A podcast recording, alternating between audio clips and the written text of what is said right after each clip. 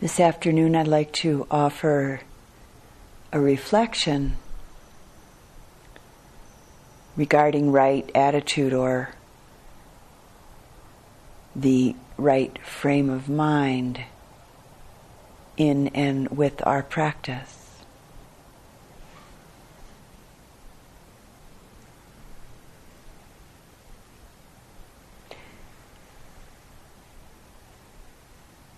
As I mentioned this morning in the instructions, it's essential to be relaxed and mindful, relaxed and aware in practice. But it's also important to have the right attitude or the right frame of mind. So, what does this mean? What does it mean to have the right frame of mind, the right attitude in relationship to our practice? How do you hold your practice?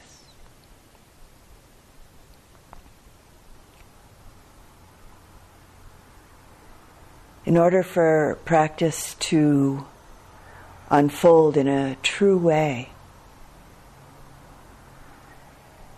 you have to accept and watch both what you consider to be good experiences and what might be considered to be bad experiences. Every experience, whether it's perceived as good or perceived as bad, offers you a learning opportunity to notice whether the mind accepts things the way they are or if it likes or dislikes, or reacts or judges.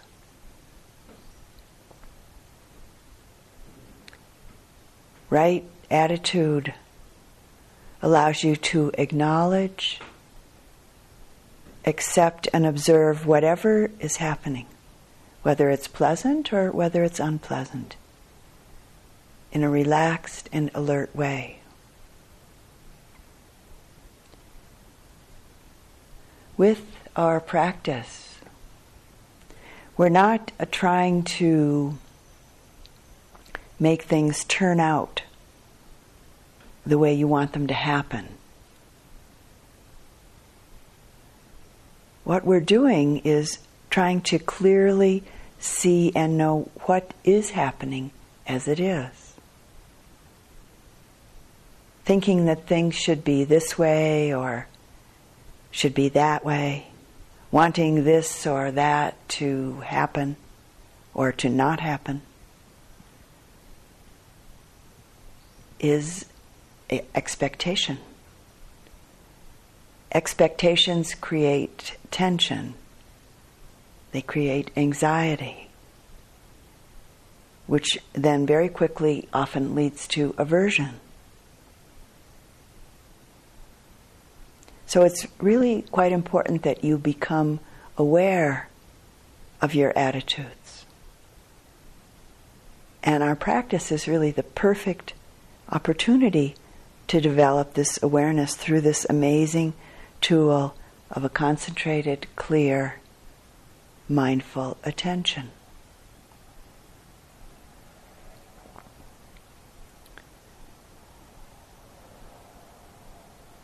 Even in relationship to your practice.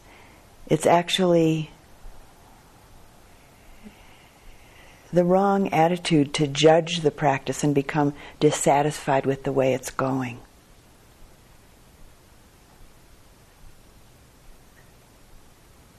This dissatisfaction either arises from the idea that things are not the way we think they should be, or from a desire that they should be different, or from the ignorance of what right practice is.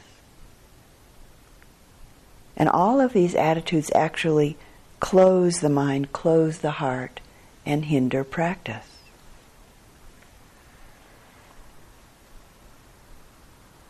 It's very helpful to recognize dissatisfaction the experience of dissatisfaction. accepting it and watching it, seeing it, feeling it in a very alert manner. During this process of direct observation and exploration of the experience of dissatisfaction in the body, the heart, and the mind, its causes may quite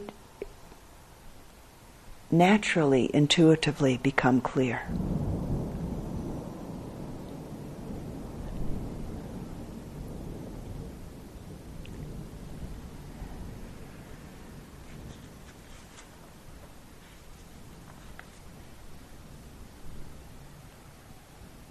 Understanding the causes, seeing them, will dissolve dissatisfaction in that moment. And it will help you to recognize this dissatisfaction and its causes when they come up again. And we'll, you also begin to see more and more clearly the harm that dissatisfaction causes to the mind and to the body. Often the word dukkha in the Buddhist teachings, the Pali word dukkha, is translated as dissatisfaction. The suffering of being dissatisfied.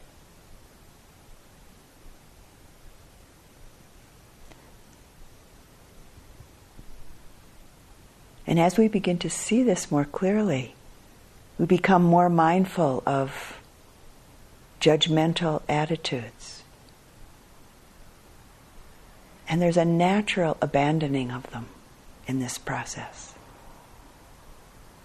There's a natural letting go of the various afflictive emotions when we begin to see them clearly.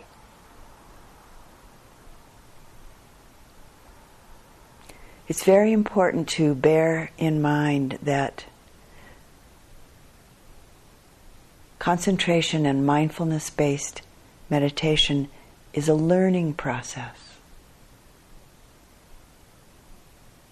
It's a learning process through which you get to know the mind body relationship.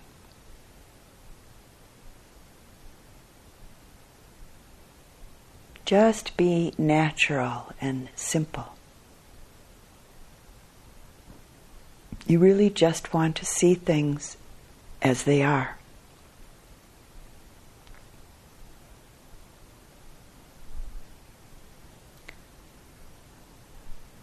Do you have the right attitude in relationship to your practice? How do you hold your practice?